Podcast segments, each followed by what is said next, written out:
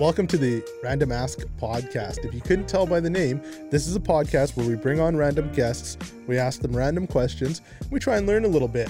We have local people that know what they're doing and are masters in their fields, and we try and just have a little fun while we're trying to get a little educated. I'm Taj Sander, a local realtor with Royal LePage Western Realty. I meet a lot of cool people in real estate. I sell good houses, I buy good houses. Let's get into it. Today, I've got a mortgage pro, James Dyment of Ziva Mortgage, joining us today. And we're going to be talking a little bit about mortgages, money, and how to make sense of it all. Thanks for tuning in. Today on the show, we have a friend of mine coming in. He is a mortgage expert, and I've worked with him on a few deals. Uh, today, we have James Dyment of Ziva Mortgage. Hey James, how you doing? Hey Taj, doing well. Thanks for having me. Awesome, awesome. I'm excited to get going today, but uh, let's give the people a little bit of an insight of how we actually met. So I met you at an open house where you popped in, That's right. and it was a pretty dead open house. And I thought, hey, finally I got a client. Maybe I can pick him up. and uh, what actually happened? so I came by. I think you were doing a open house in Batchelor, if I remember yeah, correctly. on Saddleback at a new That's construction. right. Yeah, That's right. And so, uh, you know, I was going by um, on a Sunday just looking to meet some new potential real estate partners. Yeah. I came by with a open house survival kit. I think there were some drinks and snacks and a couple things in there and my card. And my thought was just to stop by briefly, say hello, introduce myself in person. I think that's always best. And then just leave you with a little something so that if it was a boring open house, Yeah. you had something to munch on and something to do. And, um, you know, we sort of uh, had a nice chat and, and hit it off right away. And um, yeah, I guess that was it. That was a couple years ago now. That was a couple years ago. We ended up talking, I think, for about 40 minutes, uh, which was a little more time than uh, I think you had planned. But uh, I really liked what you were telling me then about mortgages, ways to invest, things like that. And that kind of piqued my interest of trying to get to my clients to work with you because of you kind of had the same vision that I would have if I was going to try and be a mortgage broker. So Right. just being able to relate on that level, I was like, this would be great for the people that I'm working with. And since we've worked together on a few deals, a couple of them, Yeah. and things have been good. Some exciting ones too. yeah. Oh, yeah. Super exciting. They get funner and funner as time goes on. Eh? COVID's been an interesting year. So across the board, it has changed lender appetites for market segment and for risk. Yeah. So we're seeing, you know, lenders have always wanted lots of documents, for instance. Uh, they want everything short of a blood sample these days. Yeah. Uh, you know, we'll take a mouth swab while we're doing the application. And really, for the most part, COVID has actually enhanced uh, the due diligence they're doing and the risk assessment. So we need documents more than ever. Uh, lenders are more thorough than they were previously. There was an expectation among, you know, certainly some clients that with COVID, lenders would back off and be more reasonable in their approach. For the most part, the opposite has happened. They're they're Yeah. considerably more thorough, and the process is slower and more rigorous. So it it's affected turnaround times. That is for certain, but it hasn't made the process easier. And that's one more reason that a mortgage broker is more important than ever, I believe, for a good client experience because it's not just a matter of giving them a pay stub and, you know, your property tax assessment. They want a lot of documents. They want them to be presented in the best way. How your file is positioned really makes a difference as to whether it'll be approved and what your approval may look like. So everybody's first stop in the process should be to get their financial house in order and should be to a mortgage broker. yeah, definitely. Definitely. How soon do you think it's going to be uh, until we need uh, COVID tests as part of the mortgage application? Well, Yeah. hopefully it doesn't get to that, though. Certainly that would um, some parties would would like that. It has, you know, as you mentioned, it has accelerated the transition to a remote um, application taking and, Yeah. and even document fulfillment. So the one benefit has been that some lenders that were real sticklers about signing in person, for instance, almost universally will now accept electronic signatures, which just brings us up into the digital era, anyways. Other industries have been doing digital signatures for decades. Uh, real estate's been doing them for at least 10 years. Yeah. But on the lending side, for the most part, particularly with banks, um, we were barred from doing so. And now, even the big banks, they say temporarily, will take a uh, digital signature. So it has made the process fully remote for client. Clients still need to be in the country and they still need to be in the province for the most part because we're licensed provincially. But uh, that's a net benefit that's come out of this process that we'll no longer have to do a document signing in person. For the most part, they still have to sign with a lawyer's office in person, um, but there has been considerations for COVID for those who might be uh, particularly vulnerable to infection, and they sort of do it um, in a, uh, sanitized environment, I suppose. Yeah, that's good though. Um, I guess yeah, it's a lot of changes, but you know, you've been in the industry a while, so you've seen a lot of changes throughout your ten- tenure. Um, how'd you get started in mortgages? Great question. So I have been in the financial services realm for a long time now, more than a decade. I started out doing the insurance investment side of things uh, in the banking world and then transitioned onto the other side of the balance sheet, as they say. So I, I entirely do lending now. I worked for TD and Scotiabank and I did a small business and commercial there for a number of years at each institution. And I really reached a point where I realized that there are some great people uh, who work directly for a lender and for those institutions, but it is hard to truly say you work for your client first and foremost, and that that is the most important when you have an employer who you have a, a duty to make money. So like the bank. Right? Yeah. yeah. So so there's some great people at banks. I use bank partners all the time. I place client mortgages at banks, but one of the huge advantage advantages of, of a mortgage broker like myself is the fact that I have access to more than 60 lenders. Yeah. So rather than having to tell a client, well, golly gee, this is what uh, you know Royal Bank is offering right now. It's a good mortgage. Would you like to take it? Which is essentially what it boils down to. We will find the, the best mortgage possible for the client wherever that may be. And so I can truly say it's a client first model my duty of care is to the client. I'm working for the client. I don't have a boss who's going to ask me how much money I made for the bank that quarter yeah. or base my bonus on how much money I made for them. Um, and so that is what transitioned me into the the broker space that I wanted to work with my clients, you know, be my own boss, but work with my clients and know that I had found them the best mortgage possible. That's awesome. One of the things I noticed too is working in real estate that a lot of times when people go to banks, they actually don't even see like their mobile mortgage specialists or their mortgage specialists for the for the mortgage. They kind of have uh this general all around position an FSR as opposed to you who strictly does mortgages. So I feel like you have this realm of expertise that a lot of the employees in banks, not all of them, some of them are strictly mortgages, but you kind of have an advantage over that because of your experience. Are there any other advantages you can think of that you would probably get? Yeah, and you know, I'll say that's a client advantage. So yeah. that's a that's an advantage to my clients. Um, the employees in the bank world have a lot on their shoulders. They're they're micromanaged. They yes have to do mortgages. They might also be doing credit cards. They might also do financial planning or investments and they're busy during RSP season and maybe they have to come out of their office to sign checks or authorize transactions at the front line. It's a lot to put on one person. And again, there's great people there, but you can't possibly be a dedicated expert when you're being required to wear all those hats. Um, I'm truly a mortgage expert and I like what I do. I like talking about mortgages. I don't do anything else. And that's a benefit to my clients when they come in because you may go into a bank and the young person there offering you a mortgage might have done a four day online multiple choice module, you know, accreditation program within their own lending institution. And they know the basics and they know how to use their software. And really, that's it.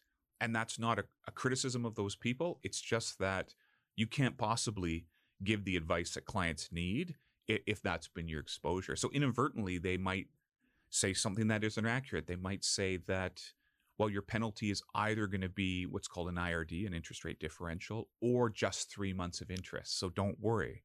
Which makes it sound like your penalty is just three months of interest. But of course, it's whichever is more, and an interest rate differential is usually more, and it can be a lot more. So that's an important piece that's worth spending time on with the clients that they just might not know. They might not know that their institution registers the mortgage charge as what's called a collateral charge.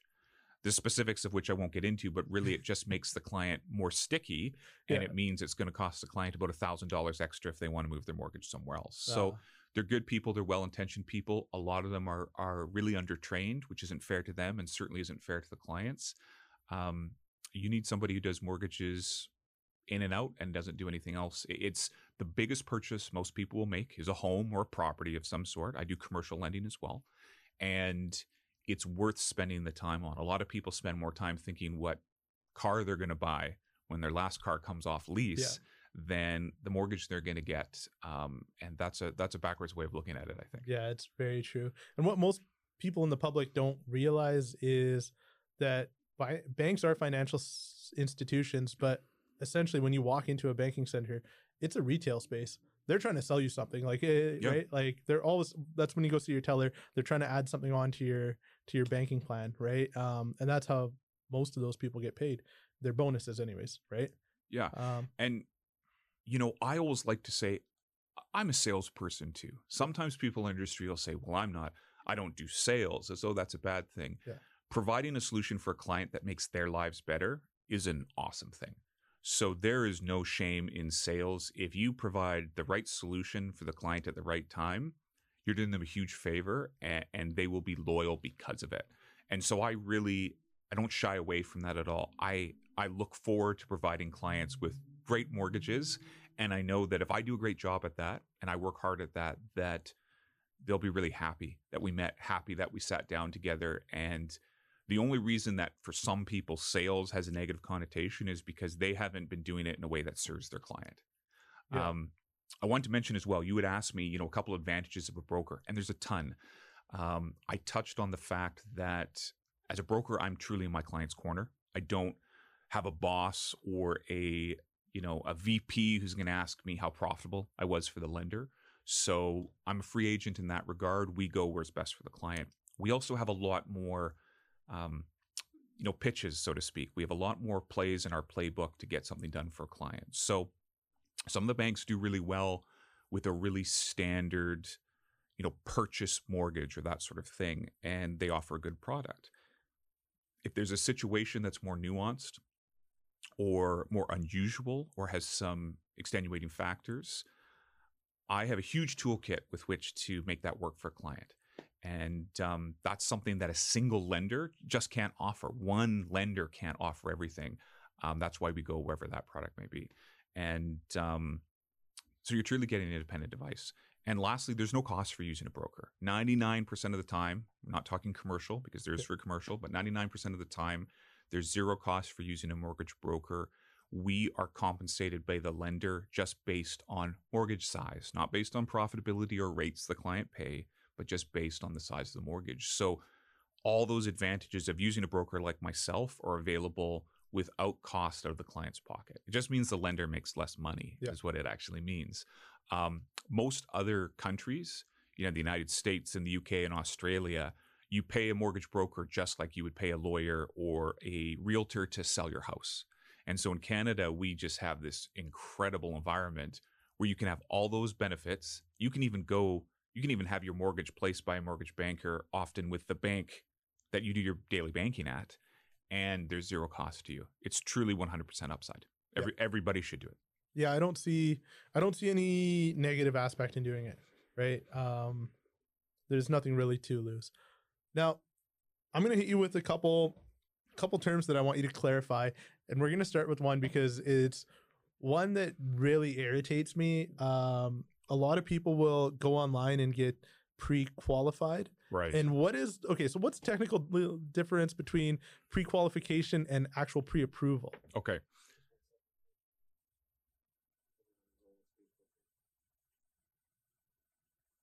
You should have a light that comes on when I've been too verbose in my answer, so I'll just switch into the next one. it's good though. I'm like, you know what? It gives me time to plan things out in my mind. I'm like, how do I go?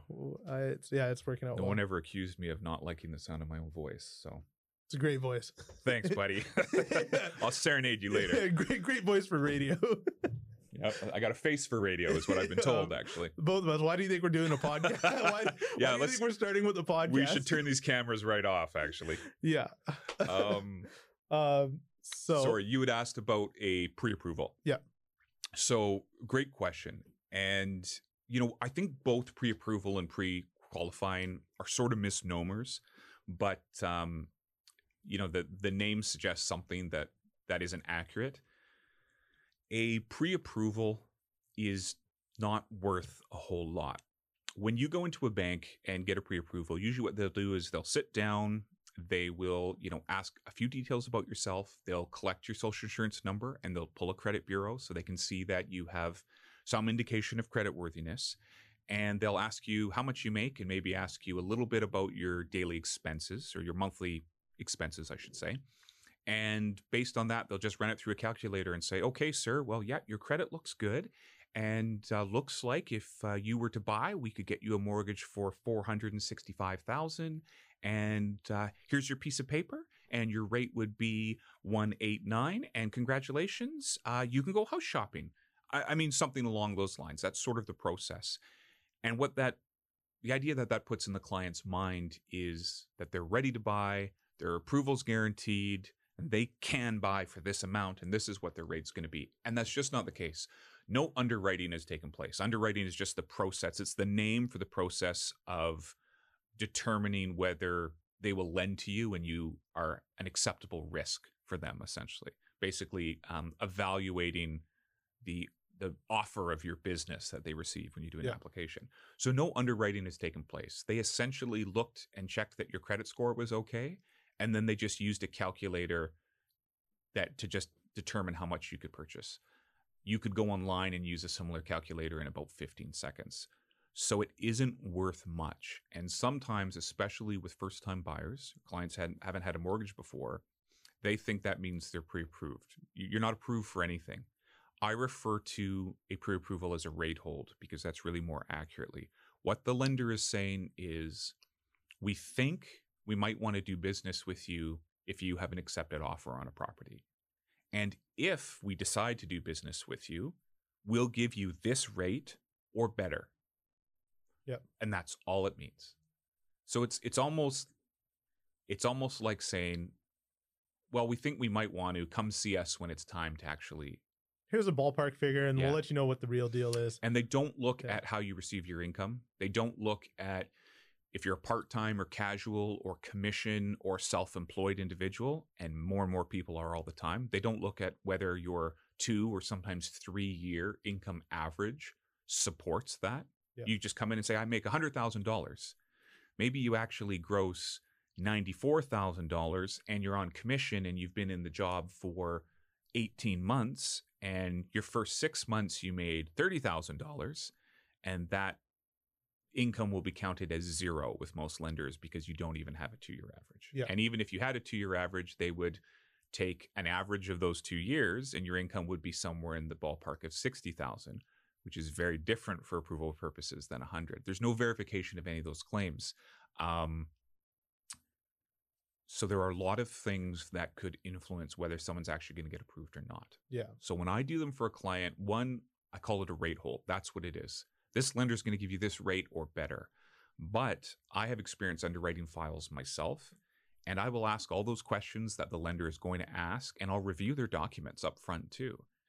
And so when I give a client an indication that yes, you can likely buy from between 450,000 and 475,000, I have already spent a few hours working on their file and eliminating all the common things that are going to lead to a decline. And they probably have a 98% chance of actually getting that financing when they write an offer.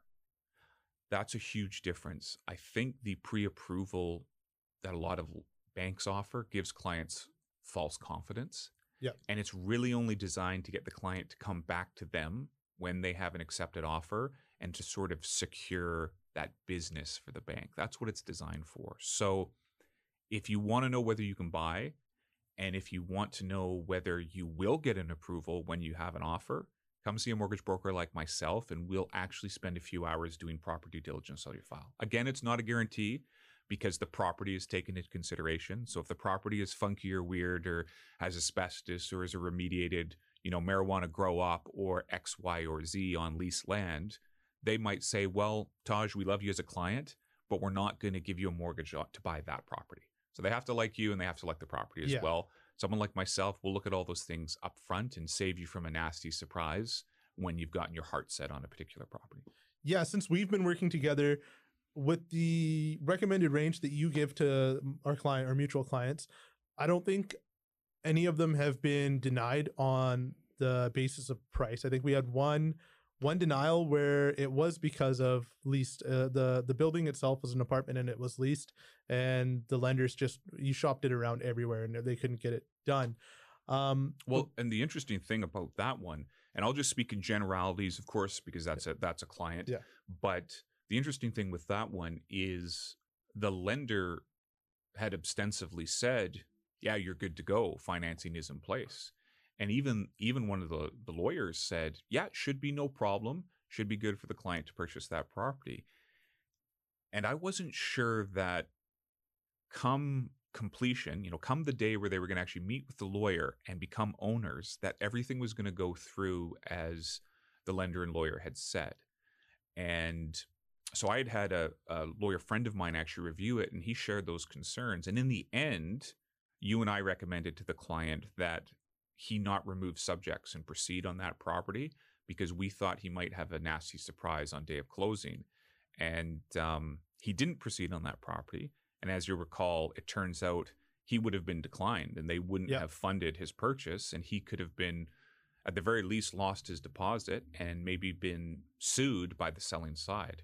So it's one more way that working with a mortgage broker who's a true expert and a great realtor as a team protected a client. Yeah. If they had just walked into their bank, it would have turned out very differently. I think. yeah that's that was huge and you know and that's the thing because because you have the familiarity of it and even still the the way that that red flag popped up for you wasn't even in instructions for you those were instructions for the lawyer That's that right. you went above and beyond and you did due diligence that essentially wasn't even yours to do yeah, that's true. It, Yeah. my conditions, you know, what we had to do to um, remove subjects was all done. Yeah. But it's important to think, you know, not just do our part and say, well, well I verified income and did everything I was Yeah, supposed my to. but end is done that's Uh, right. toss the ball over to the That's next guy right. yeah But to think, is this actually going to complete for the client? Yeah. Because ultimately, you know, yourself and myself, we're building um, a loyal client base for the Yeah. long future. And so client loyalty and client experience is much more important than any single transaction. Yeah. And that's just part of a true client first philosophy. And that's how I organize my business. I know that's Yeah. your ideology as well. I think that's why we clicked so much is because your your philosophy of how you want to treat your clients and how you put your clients first is exactly the way I feel about my clients in real estate. Like how you're how you prioritize their needs is essentially exactly what I'm doing in my job, right? I want to make sure that the client is taken care of first before anything else. Their needs are always first, right? And through our experiences, I've saw I've seen that in you and I can identify that. You're always there. They can get a hold of you easy. If they can't get a hold of you, you get back to them right away, which is clutch. Um, one thing I want to go back to really quick too is talking about the pre-approvals and the pre-qualification. I've had clients where they get pre-approved for a certain uh, price point, or well, they get the pre-approval from a bank for a certain price point, and they think like, oh, I can spend seven hundred grand. But one of the funny things that clients will do is they don't really think about the changes in their lives that are going to be happening in the next few years. Now, in my age group, around 30, you see people establishing families, you know. So I had actually really good friends of mine. They were buying a house and they were, let's use the $700,000 number. They were approved for 700 grand. So they start looking at prices uh, of houses in that price point, And that's kind of the upper end of their budget, right? Right. So they start thinking, well, we can afford this house and we can afford that house.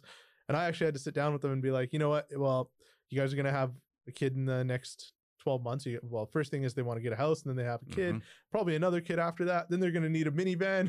right? You know how it is. Nothing wrong with a minivan. Honda Odyssey is a fantastic vehicle, one of the best I've ever owned. There's no shame in a minivan at all. On a complete side note, a Honda Odyssey is like one of my top five vehicles ever. I love them. They're I- great drivers. It feels like a sedan. Yeah. I've I've owned two of them now. Uh, we love our Odyssey. Love it. Oh, They're they're incredible. But the thing is, is buyers got to take a step back and look at what are the future costs going to be. Don't max yourself out on your mortgage. Like that's Right. because just because the bank is telling you that's what you can likely get approved for, it doesn't essentially mean that that's what you will be able to afford. Right. Yeah. Right. And that is true. I that comes down to everybody's personal tolerance for how tight they want their budget to be, I suppose. And that Mhm. varies person to person. One of the very few um, benefits to the federal government changing mortgage lending rules very significantly in the last four or five years is that all lenders are now required to use a qualifying rate. Um, essentially, they have to base all the calculations on a on a placeholder interest rate that is higher than the interest rate you're actually receiving on your mortgage. Yeah. So right now we do all our calculations on 4.79%, which is not an interest rate that almost anybody is paying. Most people are paying almost 3% less than that. Yeah. Um and so most people's affordability now does cap out according to that formula before they would probably feel tightness in their own personal budget but which is one of the only good things uh, Yeah. the mortgage landscape has changed so much in the last five years it, it's changed more in the last five years than it did in the 20 years prior to that Yeah. um, that's about one of the only upsides at the same time yeah you got to live and you don't want to be house rich and cash poor Yeah. so there's certainly a balance to that. A great way to help out with that, in my opinion, is a basement suite. If you can find a place that's suited uh, or with suite potential, that will not only increase your max purchase price if you choose to go up to it, but it will also provide you a lot of relief in your monthly budget. Um, I have a client who they purchased their property for about five hundred thousand dollars. It had a suite already ready to go. The family was upstairs. The suite was down. Their mortgage payment was about two thousand dollars a month, and they earned eleven hundred dollars from their suite. So that right there just halved their shelter payment. the rental income that you can generate from a suite in Kamloops is absolutely incredible. And it's one of the things that it's a little bit harder to come by because a lot of people are starting to need that They suite go quick. income, right? Yeah. The, the, to qualify, right? Um, but for a lot of my clients, I kind of try and push them either to maybe even put a suite in and have Mhm. it roughed in, or put one in and get a house with a suite because it's not only about trying getting that revenue flowing from the get go, but if there ever are times like throughout, you know, who knows, you might lose your job, get laid off, or whatever, Mhm. you can supplement your income. And like you said, if you have a two thousand dollar mortgage and you're able to pump out twelve hundred bucks from a suite, like you're only you're you're eliminating uh sixty percent of your sixty percent of your mortgage cost, right? So Absolutely. yeah, Absolutely. And of course, there is a cost, I suppose, to having a rental in your property. It's a little bit of work. You have to put up with another person on site. But in my opinion, that's a small price to pay for the upside, particularly in the first five years. Uh, in our first house, we had a tenant for the first four years, and it just built our equity position so much faster because that was a lot of money going to paying down our own mortgage. Yep. And then, you know, for the next house after that, we had we owned a lot more of our current home, so it made the down payment for the next house that much easier. nice. So if both, you know, if both husband and wife are on board, then the suite thing can work out really well. It also adds value to your property, as you know. Um, simply from a financing perspective, if there's a property that costs five hundred thousand dollars and another one just like it that has a suite, it's selling for more than five hundred thousand dollars. Um, not only because of the income it provides, but also you might have a client who can only afford $425,000, but with a suited property, they could get a mortgage approval for 525 and buy in a completely different class of property. you know, one that they sort of vision as being a family home. Yeah. And so it, it if it's done correctly, it directly adds value to your property. In my opinion, it is a fantastic way to go. It's a great opportunity right now in Western Canada. I don't know if it will always be that way. Certainly, these rental rates are are way higher than we ever saw in the past. So if people are able to seize that opportunity now, they will be really happy they did in the future. Yeah. And I think this kind of is a good segue into one of the things that you and I both, well, this was the first time we met, we started talking about this, was how can people work towards getting uh, a real estate portfolio essentially under their belt? Right. Right. We didn't really, I don't know if you remember the Oh, I remember. Yeah. I remember, absolutely. and I was like, yeah, that's exactly what I want to tell my clients. And I try and pitch my clients to do. And this is why when a lot of uh, people that I work with, when they're looking at homes, I'm like, man, you want a suite in there. Because the way that I look at it is if you buy a house now and you have a suite in it, you build equity in it, I essentially I'd make more money if you sell it. That'd be great. I get the commission. but I try and tell all my guys, you know what? Keep that place. Use Right. your equity in it to fund the purchase of your next home. Right? Especially now Right. with the way rates are. How can how can current homeowners kind of build equity and make a move like that? Great question. So that's probably a podcast in and of itself, but I'll, yeah, but I'll speak to it yeah. briefly. Um, and it's not it's not a strategy for everyone, but it's a really good strategy for a lot of people, and it's not hard. And what I mean by that, it's not technically difficult. It's available to anyone who's willing to, you know, take the steps to do it. Essentially, and you know, rates are the lowest they've ever been since we've been keeping track since the end of World War II. These these are the lowest interest rates we've ever seen. They won't stay this low because there are other economic fundamentals that essentially if rates stay this low for a long time, economically speaking, we're probably all in trouble. Yeah. So they will return to normalcy at some point, is my guess. Um, but with rates as low as they are, and with the kind of price appreciation we've seen in properties all across Canada, but particularly in the interior of BC, you know, where we live and work, it is such a good opportunity to build net worth and eventually, you know, positive cash flow producing properties um, where the the money you make every month from rent is more than what you're spending to maintain the property and pay the mortgage. So I have done the calculation on what the average detached home, what the average price appreciation has been on a detached home, so a regular house as people think about it, in Kamloops since 1982. And and I looked at actual documents down at um, the real estate board. So it's based all in the Kamloops area. And the average increase year over year when averaged over that period was 7.1%. Yep. In value per year. Now it doesn't go up 7% every year, obviously. Some years it went up 15 and some years it went down 10. But for the most part, it has been a very aggressive trend up for near 40 years. I want to make a point too that when you're purchasing a house as opposed to, you know, uh, stocks or whatever, Mhm. um, this is kind of inflation related. So if inflation goes up, your house prices go up too. Right. So you're you're safe on that end too. You're not losing money to inflation. And since 1982, inflation's been also like That's crazy. right. So you're protected in that end. That's and you know it's it's a physical asset too. Yeah. So owning shares on paper somewhere is great, works great for some people. A lot of people like the idea of I own something I can see and and feel and the property I can stand on if I want to. And heck, you know what? I can live there if I need to. People need a place to live. Yeah. And that's one of the drivers of the great rental market we have in the Kamloops area. And um anyways, because we've seen that crazy price appreciation, even if a, a buyer purchases with just 5% down, which is the minimum, as you know.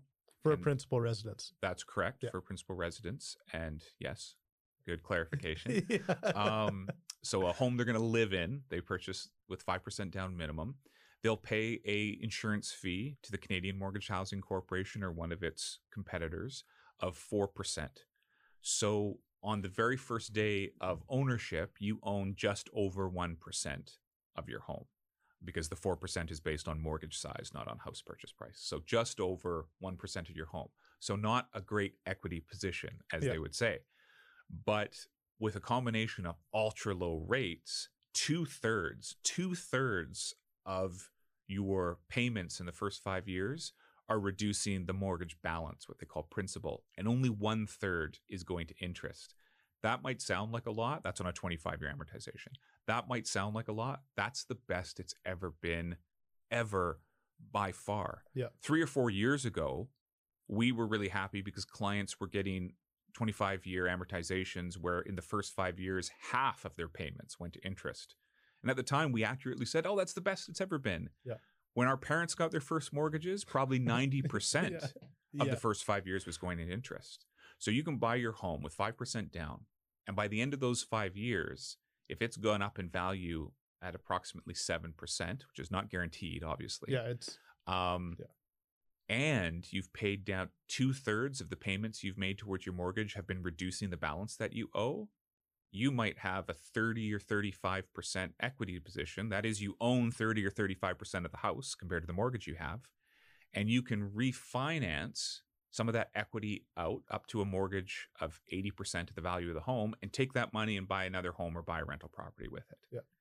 And so once you get the ball rolling, I've got a strategy for this and, and I get into the details a little more technically, but it's available to most people. As long as you're working, have a good job, keep your credit clean, and you don't buy new vehicles constantly, yeah. yeah. then um, you know, every three years there's no reason why you couldn't get into a rental property. And once you have a few, it, it accelerates and gets quicker than that. Yeah, because you have more cash flow coming in. That's and right. Also, the market appreciation that you get off each property.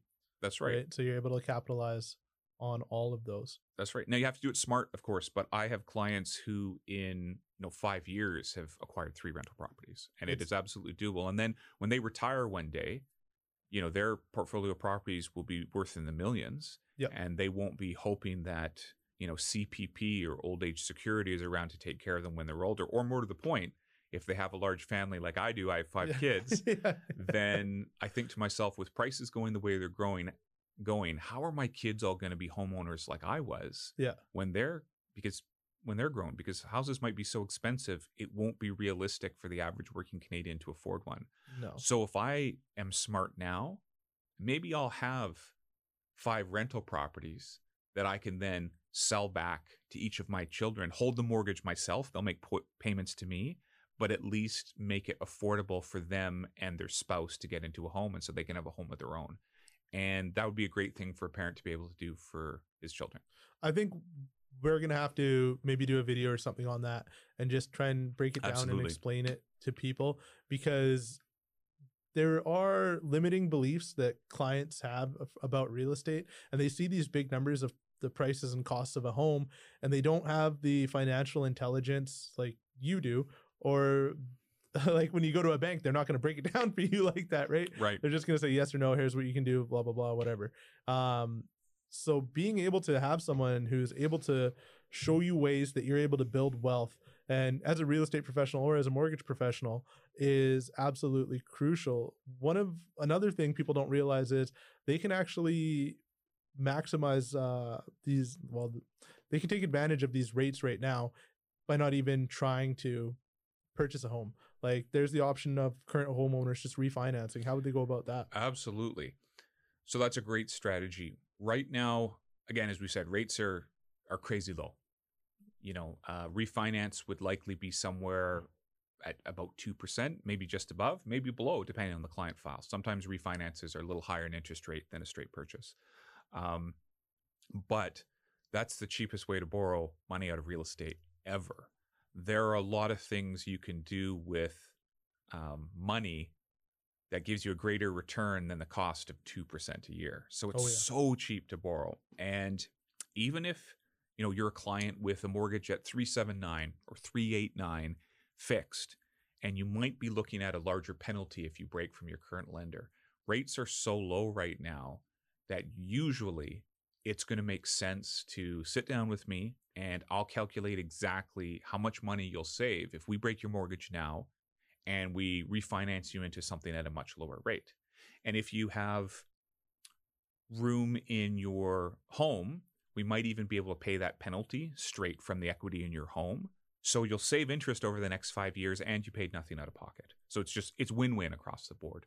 Or you may have to pay a little bit of penalty out of pocket, but you might save $20,000 over the next five years in interest and a smaller payment every month. So that's cash you can use for something else, whatever. Can go to a different area of the household budget. It is a great time to refinance. I'm doing 75% refinances right now uh, compared to purchases. It's a really great time to refinance and put that suite in your house. well, you could use it for that purpose if yeah, you wanted to. exactly. Right? Um, it's a really great. It's a really great time. I've had a lot of clients uh, look into refinances, and a lot of clients end up doing refinances because it's it's an easy proposal. We'll run the numbers. You are either going to save money compared to the contracted rate you have now, or you won't save money. And if you don't save money, no problem. It took an hour of your time to look into that possibility and no harm done. And if you can save money, often the money you save might be thousands, easily into the tens of thousands. Not for everybody, but depending on the mortgage. Yeah. So is it worth an hour of your time to see if you might save fifteen to twenty thousand dollars on your mortgage payments? I think so. Yeah, Definitely is. Definitely is. Well, that's a lot about mortgages. Yeah, so you know I like to talk about them. As I said, I like mortgages. I like doing that. yeah. I like going into those details for clients. Clients don't have to fully understand it all. They don't have to be experts. Um, no that's why they have you. That's right. No one can be an expert on everything. I'm Yeah. not an expert about doing renos at my house. I have Yeah. a friend who does that for a living who comes to help me. I'm not an expert with um, equity investments. I'm not even an expert on purchasing real estate. That's why I depend on a realtor such as yourself. Yep. I'm an expert at mortgages only. I like it. The clients don't have to fully understand it. We can understand it for them and explain it in a way that makes sense to them. Yeah, exactly. Um, well, outside of work, I mean, it seems like that's all you think about. But sound like my wife. outside of mortgages, what uh, what are you into? What do what is James Dyment about? Well, I have five little ones. Yeah. Uh, 10, Which is a job in itself. So you, you Oh, technically yeah. work in two gigs. yeah, absolutely. Well, and and you know, my wife is a champ, so she Yeah. she does the bulk of the heavy lifting there. It wouldn't be possible for me to do it. I do and have any level of success if she wasn't, um, you know, so great with the kids and all the work she does at home. So I have to give props to her. But um, I have five kids, uh, 10, 9. My little girl's going to be seven in the spring. Our little boy is well, he's going to be three in December. So just a couple weeks away in December, he'll be three. And we have a six month old boy. He was six month months old three days ago. So Wow. it's uh, quite the gamut, quite the spread. Uh, we've been in, you know, semi permanently in the diaper stage for feels like 10 years now. So it'll be nice to see the end of that. Yeah. But that keeps me pretty busy. Yeah. So there's a lot going on at home, and um, I don't get as much time out to do non-work, non-home things as maybe I once did. But it's it's awesome. It's never Yeah. been better. As far as what I do like to do when I'm not working, I'm not with the kids. You know, I like the outdoors. I, I like hiking and recreational stuff, and maybe a little bit hunting, that sort of thing. Um, I'm interested in politics. Uh, which I try to sort of keep out of my work a little bit, Yeah. especially these days. Everyone's got a strong opinion about something. I'm just sort of uh, an observer, I suppose. And um, yeah, you know, I do a little bit of charity work with uh, the, the uh, Pregnancy Care Center Okay. uh, here in town. I sit on the board there, and um, yeah, that that's sort of what I do. So it, it's you know, I, I'm in my industrious 30s, so I spend most of the time doing sort of work and family stuff. Yeah. But um, if I had more time, I'd probably travel with the family a little bit more. Yeah, I hear that. And it's it's tough in our careers too, right? Like uh they're they're very time consuming and we don't really get to well, I guess as you get more established, you get to structure things, right? So you're That's able right. to spend more time That's with right. your family, but I know like the way I am, it's just work all the time, so it gets kind of crazy. and, and and you know really that's that's an awesome advantage for Yeah. you um that's sort of how it goes in our professions. If you're willing to really front end load the work as they say if you're really willing to put a lot of work in in your earlier years then you might have the flexibility to you know take the grandkids places or attend you know your kids graduations in the middle of the day or that sort of that sort of stuff is possible if you do the work now but there's no profession and there's no industry where you can just enjoy a great work life balance and you didn't have to put in any work at any point. You No. enjoy a great work life balance when you put in the work up front. I, I think anyway. you have to earn it. I You think, do. for for the most part.